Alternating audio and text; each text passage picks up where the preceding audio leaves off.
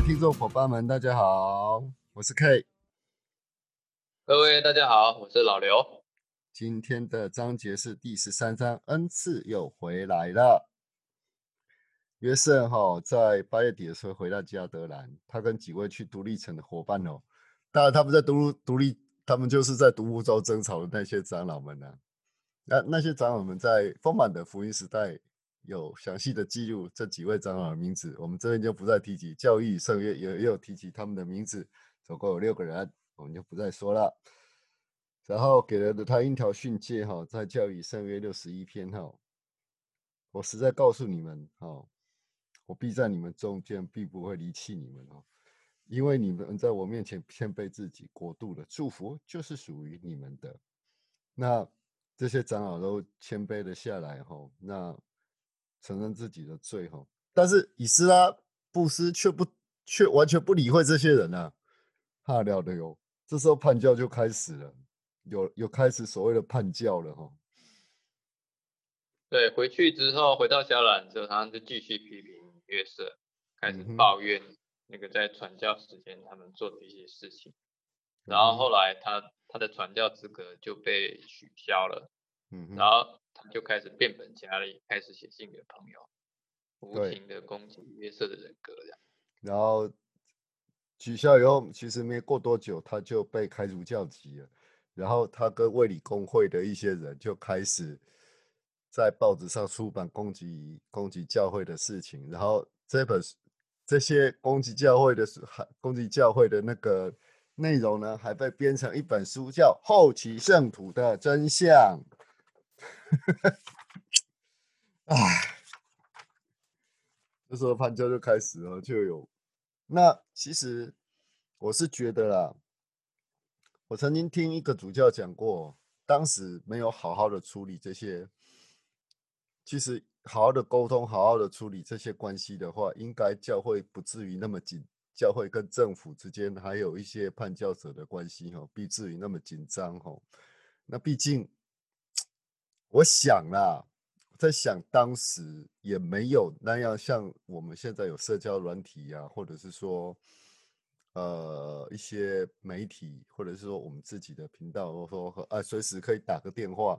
那时候连电话也没有好吗？或者是那个时候是单纯用写信的，或者是面对面，一定要见到先知，或者是很多圣徒是因为要见到先知，然后才从很远的地方来到这个地方，然后听完讲传道士讲了以后，为了要见到先知以及其他长老们哈，所以说才开始加入教会哦。可是那时候并没有啊，那时候并没有这些工具，所以说他们必须要很很远的地方来，来到加德兰。但是以的以斯拉布斯就。不听从指示啊！但是主却在教与圣约启示到，这主却启示到，我主要宽恕我要宽恕的，那你们必须宽恕所有的人。他们也呼吁圣徒不要多不要再理这些事情了，不要让纷争分化他们，要多行善事，不要厌倦行善。然后又召唤了几位教会成员变卖产业到秘书书里去，然后大部分教徒还是要留，大部分圣徒还是要留在二二二之后继续分享福音哦。他告告诉约瑟哦，在加德兰会为期五年。那其实，在读，其实我们上一章讲到的，他们后来到那个秘书苏里州的时候啊，他们在那个。杰克森郡嘛，对不对？西安在杰克对杰克森郡，其实，在那里的话，只待了两年美好的时光而已啊。是啊，不过我们这边又会要又回又回来哈，故事说要说到伊丽莎白马西这边了，老刘帮我们说说看吧。伊丽莎白马西尔，他在这里，就是因为他对就是。那个俄亥俄州那个应许地的事情，他非常的专注啊，所以当这些长老们回来跟他讲有关于描述那个喜安地的时候呢，他他其实充满了很多美好的那个想法，他他也他他会去了解，说他们所做的每一件事情，包括我们在上集提到，就是说他们在那边买买土地啊，然后他们在那边呃标那个用石头标示圣殿啊，还嗯。有也谈到就是呃，也谈到就是他后来他后来就是因因为我我在想我在看这个历史的时候，也发觉说呃，因为这历史应该是有很多人传记把它拼嗯凑在一起的，所以他嗯在这边我们看到就是说他也记述到就是说他遇到的一些人。包括我们在最后会谈到，就是说有一些传道人的部分啊。那嗯总而言之啊，就是伊丽莎白她对对他们呃去呃那个那些长老们嗯去呃应许地啊西安地啊密苏里州那边的事情，然嗯后听了都会做很多的分享。嗯哼，那加德兰这边哈，加德兰这边呢，我们又谈到了二十五岁的威廉麦勒林跟威廉菲普这两个人哈。啊，其实威廉菲普跟威廉麦特林是不两个不同的人物哦，各位不要搞错哦，这里有两个威廉会出现哦。那麦勒林他是学校教师，思想敏捷，善于写作哈。那威廉培普呢，他在丰满的时代与教会福音的时候，他有提到说，他是位积极签名、才华洋溢、曾任编辑、律师、传教士哦。然后诫命书哦，后来我们谈到诫命书的那个，就是教会是以圣约的最初的版本诫命书的出版呢，是威廉培普他所印印制发行的，主给他的一条命令哈。那我们待会会提到，我们来谈谈威廉麦勒林吧。那为了威廉麦勒林呢，他刚刚 K 有稍微讲过啊，他他的归信是故事是这样的啊、嗯因为他二十五岁的时候，就是呃，哎好像是他们那时候蛮年轻就结婚了啊，他有一个小孩，嗯但是呃，结婚不到两年，就是他的太太跟婴儿就过世了，然嗯然后他失去家人之后，他当然就很孤单寂寞了，嗯哼然后常常觉得没有办法得到安慰。后来。刚好就是听到那个大卫惠特曼嗯。还有哈维惠勒这两位传教士在分享。嗯。呃有关于那个摩尔门经还有天使的故事，嗯。然后那那时候他他心里就很受震撼了，嗯。然后他他在日记上是写说他他这辈子从来没有听过这样讲的，主的荣耀好像环绕着这个人这样，嗯。那所以他就想要跟约瑟见面，嗯。然后他就跟着那个这两位传教士到了独立城，可是那个时候约瑟已经不在那边了，因为他嗯。们已经回到回去加德兰了。嗯嗯啊，但是他有认识那个培杰斯爱德华，还有马丁哈里斯，还有哈伦斯密，听他们见证。嗯。啊，不过虽然他呃听他们讲这么多教会的事情，心里也很想要，就是就是觉得说他可能真实，可是那时候还没有想要加入教会，嗯因为他想要获得一个见证啊，他嗯需要获得一个来从这里来神的见证，证明他找到是真理。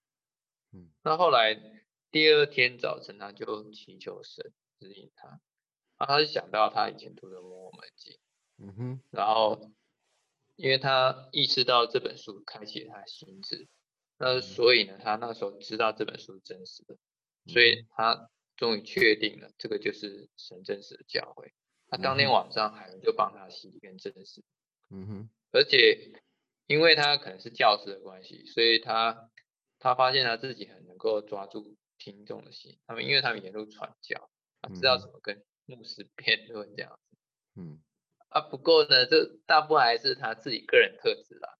那有嗯的时候呢，他在传教的时候可能会举止比较高一点，嗯啊，所以有的时候圣灵会跑掉，他就觉得。嗯哼。啊，那到了嗯。他的到了加德兰的时候，呢终于找到那个约瑟。嗯哼。然后，诶，后面那段也蛮有意思的啊、就是说那个，因为他心中有一些问题啊、可是他不想要跟那个约瑟讲，他可能嗯。要试探一下约瑟是不是先知，嗯。啊，他就提就是告诉约瑟说呢，哦，就是你请求那个神哦，给他一个启示这样。因为当时很多人都是这样，就是嗯他们想要获得一个启示，就是会问约瑟啊，请那请约瑟帮他问神这样嗯哼啊，然后诶神也回答他的那个那个祷告，呃，就给了那个约瑟给他一个启示这样。然后啊这片的记录就是，对，没错。然后威廉呢就听到主一一的回复他的问题，所以他们他们立刻就确信约瑟的确是先知。嗯哼，这个这个记录了，在教与圣约的第六十六篇有详细的记载，而且非常非常的那个给他的恩赐非常非常的大哦。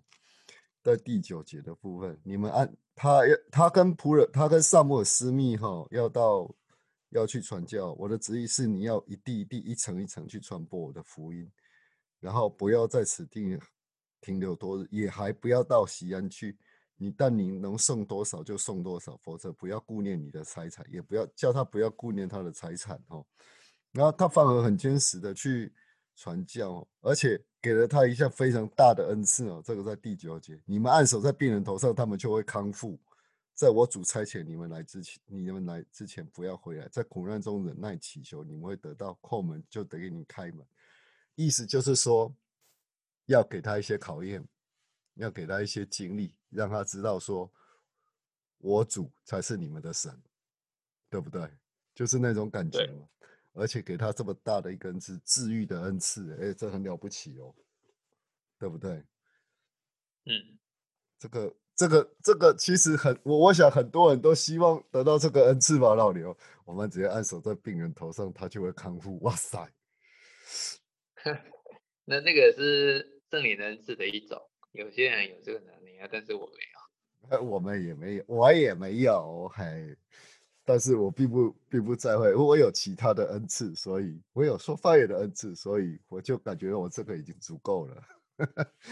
好，可是因为以斯拉布斯哈、在报纸上哈、发表了许多有关于教教会不死的言论哈、然后然后又指控预言，指控约瑟说假预言，要隐藏所有的所得到，其实不让他知道哦，所以这时候呢，才有了出版的诫命书，也就是很早期的教义圣约的最初版的叫诫命书哈的出版哈。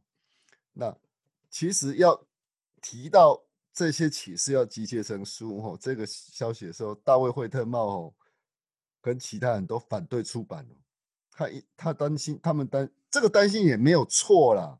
他担心一旦把主对席恩的计划公开，会会杰克森郡和独立城的圣徒招来麻烦、啊。但是约瑟西德呢不同意哦，坚信出版主会希望教会出版他的话语哦。但是议会还会辩论呢，这一定的嘛。我我们在开会也经常会辩论呢，没有错吧？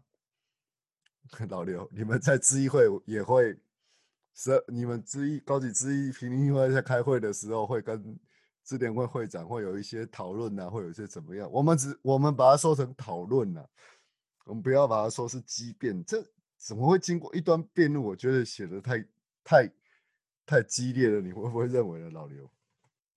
这可能是翻译吧，但是辩论这件事情是蛮正常的，因为大家一定要提出他是各自各自的观点嘛，嗯，然后最后，然后共同讨论出就是一个大家都同一致同意的嘛，这本来就会是这样，因为并不是一言堂啊。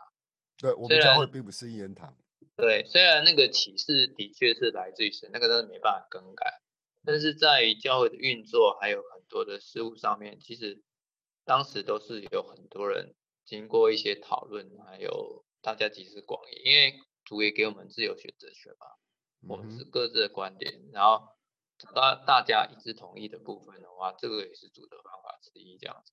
嗯哼，那经过一番讨论以后，他们同意出版启示，发行一万本，称为诫命书哦。另外派西德尼、奥利佛跟威廉麦勒林哦，为这本启示书写序，然后稍晚的时候提出来给大家看。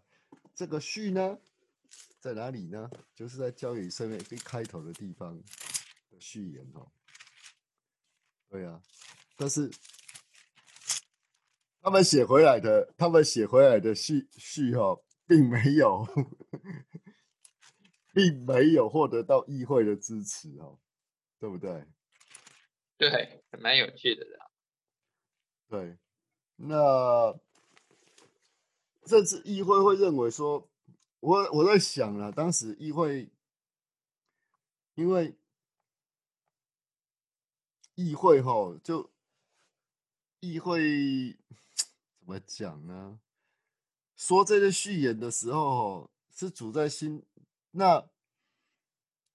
约瑟这时候就开始祈祷，向主启示一天他新的预言。吼，那约瑟一边祈祷，吼，然后，然后西德尼一一边在旁边记录下所有的话语。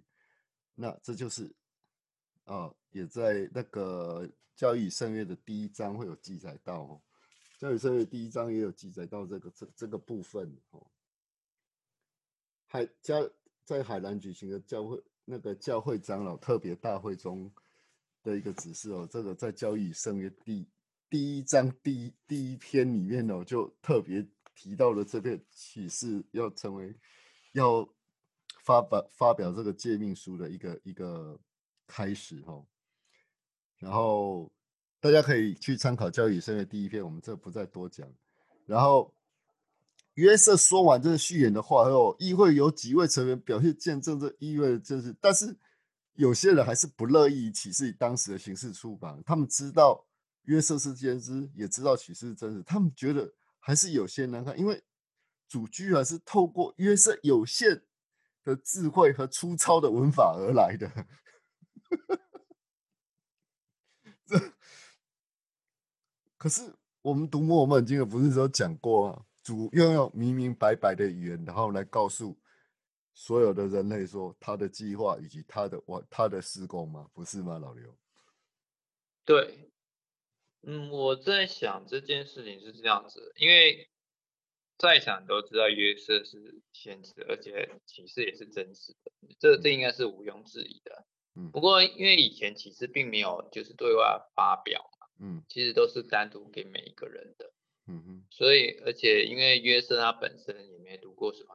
书嘛，我以前讲他就是点工农夫而已嘛，嗯，所以他的智慧哦，可能不像呃有一些人可能用的很高级这样子，嗯，那这些人之中可能就会认为是说，哎，呃，我们这个如果要对外发表的话，我们的这个文法啦，或者是语词啊，是不是要更好看一点啊？嗯，或者是说让人家觉得说，哦，这个主话真的是非常神圣的，不能够不能够随便。随便用一个很粗糙的话就讲出来这样子，嗯但他主却一点也不担心呢。他在序言中见证启示由他而来，他在他在，而且主也说了，仆人们的软弱中，依照他的语言方式给予他们这些启示，是为了帮助这些人启知道这些启示来自于他。他又颁布了一个新的启示哦，向议会提出挑战，要他们选出在场最聪明的来。仿照月色得到的启示写一则出来，那威廉就对自己自信满满啊，于就开始拿起笔来要开始写了啊，对不对？结果写完以后，他的在场都知道这写的不是来自于主，然后他们又承认错误吼，他们还是承认了自己的错误，这是在第二章部分提到，然后所以在约中决定约瑟应检查这些启示。并透过圣灵订正所有发现的疏失以及错误。哎，我觉得这一点蛮好的，这也是蛮正确的哦。就是说我们在做主的事工的时候，或者是在做主要我们应许我们要做的工作之前，像我们在办，不管是办活动啊，是办青年大会，或者是办那个呃单程大会，然后办活动啊，或者是说要我我相信呢，甚至总会。那边他们每年所出版的青少年看，呃，每年所写的那些歌曲有新歌有没有？青少年的新歌有没有？或者是要挑选要挑选哪一节圣，挑选哪一节经文来作为今年青少年的主题歌曲，或者是呃很多这方面的事情，话都是透过圣灵来发现自己的舒适以及错误了，这是没有错的哦。对啊。我觉得是这样。对我我在想说，他们那时候就是已经是建立开始建立一些好的分工了。对，呃，我们回想一下哈，当初那个斯密约瑟约瑟斯密哈跟那个奥利弗，那时候为什么要召唤奥利弗？然后那个先知他透过那个乌林跟土名开始翻译嘛，然嗯。后他那个奥利弗把它写下来，可是那时候应该是没有标点符号的嗯。啊，是由奥利弗来做这件事情，嗯，因为他毕竟是小学老师啊，知道段落应该怎么分，比较容易正正确，比较容易读这样子。啊，像那个教音声乐部分，其实也也有点像类似像这样子，因为就嗯。直直接启示从约瑟那边来，可是有一些东西还是，分段落的部分的话，还是有然后所以我我也同意那个 K 的想法，对，嗯对，就是说这个大方向是没错，但是小方向还是需要花点时间把它修正到最正确这样。嗯哼，修正到，OK，主所满意的，我我认为是说主所满意的，对就是这样子。后来对，因为因为嗯因为因为那个摩尔门经中，其实那个那个什么摩尔乃啊，他其实也谈到说，他知道他写的东西可能会让一些读者不满意嗯啊，因为这是有关一些语文还有翻译上可能会出现的问题。嗯但是他相信，如果我们透过圣灵的话，不会误解他真正的意思。嗯哼，对啊，有错误也是人们的错误啊，并不是神的错误啊，对不对，没错。嗯哼，OK，这首故事回到伊丽莎白马西这边哦，多玛玛西、伊丽莎白，哎呀，多玛玛西跟伊丽莎白，那伊丽莎白哦，非常的非常的，那时候在当时刚刚加入教会，她非常的坚持坚信哦，然后那些传教士哦，在加德兰加德兰家里啊，然后跟伊丽莎白谈论这些事情哦。然后这时候有个叫南希托勒的人到家到加德兰伊丽莎白的家里面。那南希三十五岁的时候已经声名大噪啊，经常在美国各地的学校、教会、布道、交通会讲道。伊丽莎白跟他谈过话哦，哎，发现他受过良好的教育，并且信仰坚定。可是，伊丽莎白，可是伊丽莎白看错人了。南希来加德兰是有目的的。南希对通常的基督教会即使不认同，也保持开放的态度。但是他确定圣徒是被误导了，他要多认圣徒，才能帮助其他人抗拒他们的教导。你的贡献啊，对啊，早期教会的对立哈也是这样子而来哦。然后这时候延伸到历教会历史的主题，一个早期的教会对立哦，他的就是说约瑟和约瑟呢，在名字这在各国中哦会受到好评和好评或恶评。那反对的领导人呢，根据宗教、政政治、社会、经济来批判，也就是有人的序、人的律、人的道理来批评神的律法，这好像不太对吧，老刘？因为其实呃我我觉得啦，因为它是这个是在不同教派或不同真呃嗯宗教之间都有他们自己特定的一个观点。嗯假如说你没有符合他某个观点的话呢，他就认为说你可能不是真实的。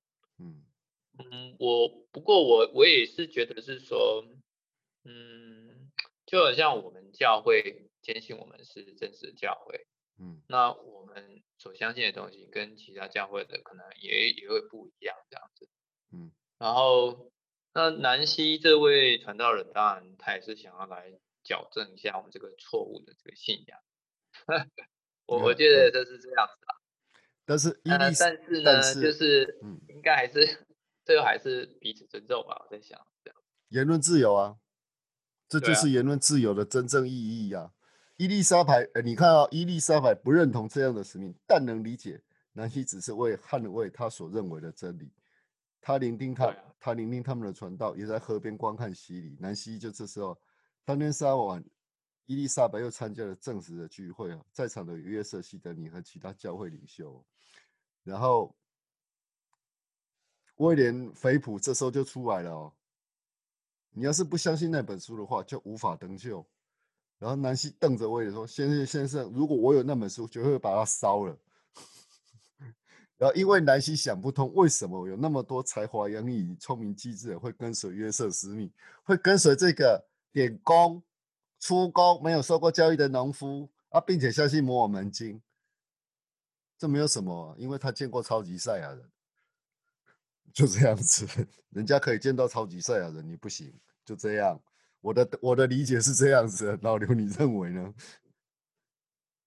嗯，我我觉得有一些人就是真的，因为那个时候他的确是看过约瑟星很多的奇迹，也像 K 讲的一样，有八位证人嘛，曾经摸过，有三位见证有看过天使嘛，嗯，然后呃，也有些人是从圣灵那边得到那个答案，有关于摩尔门经的，有些人也是读过啊，祈祷过，那。所以南希其实是没办法否认这件事情的啦。嗯哼，他没有办法否认，但是他对，他却对先知说：“哦，斯密先生，你是否能在全能面前的神发誓啊？真有从天上来的使者向你显示存放这叶片的地方吗？”这时候牵涉到一点呢，诫命的问题了。你可以指着天发誓吗？你可以指着地发誓吗？在新约圣，这在耶稣基督的教导当中有写过，你不能发任何的誓哦，对不对？嗯，南希你在干什么？你的新约圣，你的新，你的新约新约不是念得很好吗？旧约不是念得很好吗？难道你不知道这不是这是不可以做的吗？哎，哎，对啊，那。其实约瑟就说：“我 我什么都不用发誓，我干嘛要？”然后他就自己约瑟要有工作要做啊，他必须要去跟这些洗礼的人、洗礼的人要要证实他们呢。那南希很不高兴啊，觉得伊丽莎白，因为伊丽莎白被证实以后，他就转头向南希说：“为自己的证实做见。”他的手一放到我的头上，我就觉得圣灵像温水一样流过我的身体。这时候南希反而不高兴了，觉得伊丽莎白根他根本不知道主的灵感是什么，主的圣主的灵是什么感觉。他在看日月色，你这样故弄玄虚，不觉得羞愧吗？你只不过是个无知的犁田男孩。对我就是出宫怎样？你咬我啊！我觉得，我觉得如果我被说成那样，对我就是出宫啊！你咬我啊！那约瑟却简了单简简单单的见证哦，他没有像我我我说话那么激烈哦。那个从前是给文盲渔夫的恩赐又回来了，就这样而已啊，没有什么，对不对？老刘，我们最后跟对啊，其实其实有关于来自于神的事情哦，就是就是看他身上有没有神的力量在他那边。嗯，如果神的力量在他那边的话，他他那边应该应该是对的。不是你讲的多好才是对的，而且然后因为约瑟那个时候就是他，呃，他身上有那个圣灵的恩赐嘛，嗯，所以当然人家会选择相信他，嗯哼，那南希很不高兴啊，因为他没有，我觉得啦，他认为他在学校讲道以及在是在其他布道非常的成功，让他产生了骄傲之心，对不对？对。我觉得骄傲这真的是会害死很多人哦。我也曾经因为骄傲跌了很大的，跌了很大的，跌了摔得很重。回来教会，尤其是我回来教会以后，居然是因为骄傲让我摔得很重。这我可以跟各位作证哦，不要骄傲，要谦卑，真的要谦卑。如果你没有谦卑的话，你的恩赐还有你的信心哦。都会随着消失，然后圣灵也会不见哦。然后你要做什么事情，你都做不到。我可以跟各位保证，因为我确实身身经其力哦。这真的是在这里的话，我们必须要最后我们要见证哦。骄傲千万不要，因为各位可以去参考那个我最喜欢的一一本那个。一个先知他所说的话语哈，他是对不起，我要找一下。我经常啊，对不起啊，因为教会的东西真的蛮多的，所以我经常要翻来翻去，然后我又要想说到底是哪个哪个先知曾经讲过的话。然后老刘，你为我们做一下见证吧，我找一下。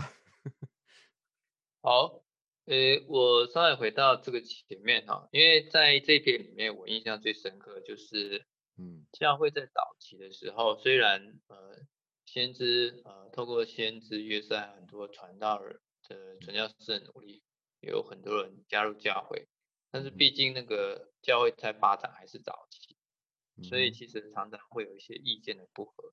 那我就想到，就是说，其实台湾，呃，台湾有传教大概有六十几年了。嗯其实很多那个早期的，或者是新成立的分会啊，或者是支会啊，其实常常都会有类似的问题存在。嗯。就是有些人可能会服某位领袖啊，有些人看他就不太顺眼这样子。觉得。对啊，对啊。就像就像刚刚 K 讲的一样，就是会有一些骄傲心理。或者是比较老的成员会觉得说啊，你这个菜鸟，或者是说刚召唤的，然后又做的又不怎么样，这样子，那一切都是像这样的情况。那当所以其实约瑟身为年轻的那个领袖啊，其实也不容易做了。但是我我看到就是说神不断透过新的启示让他解决，就是在各种的挑战跟困难之中，我觉得这蛮宝贵的。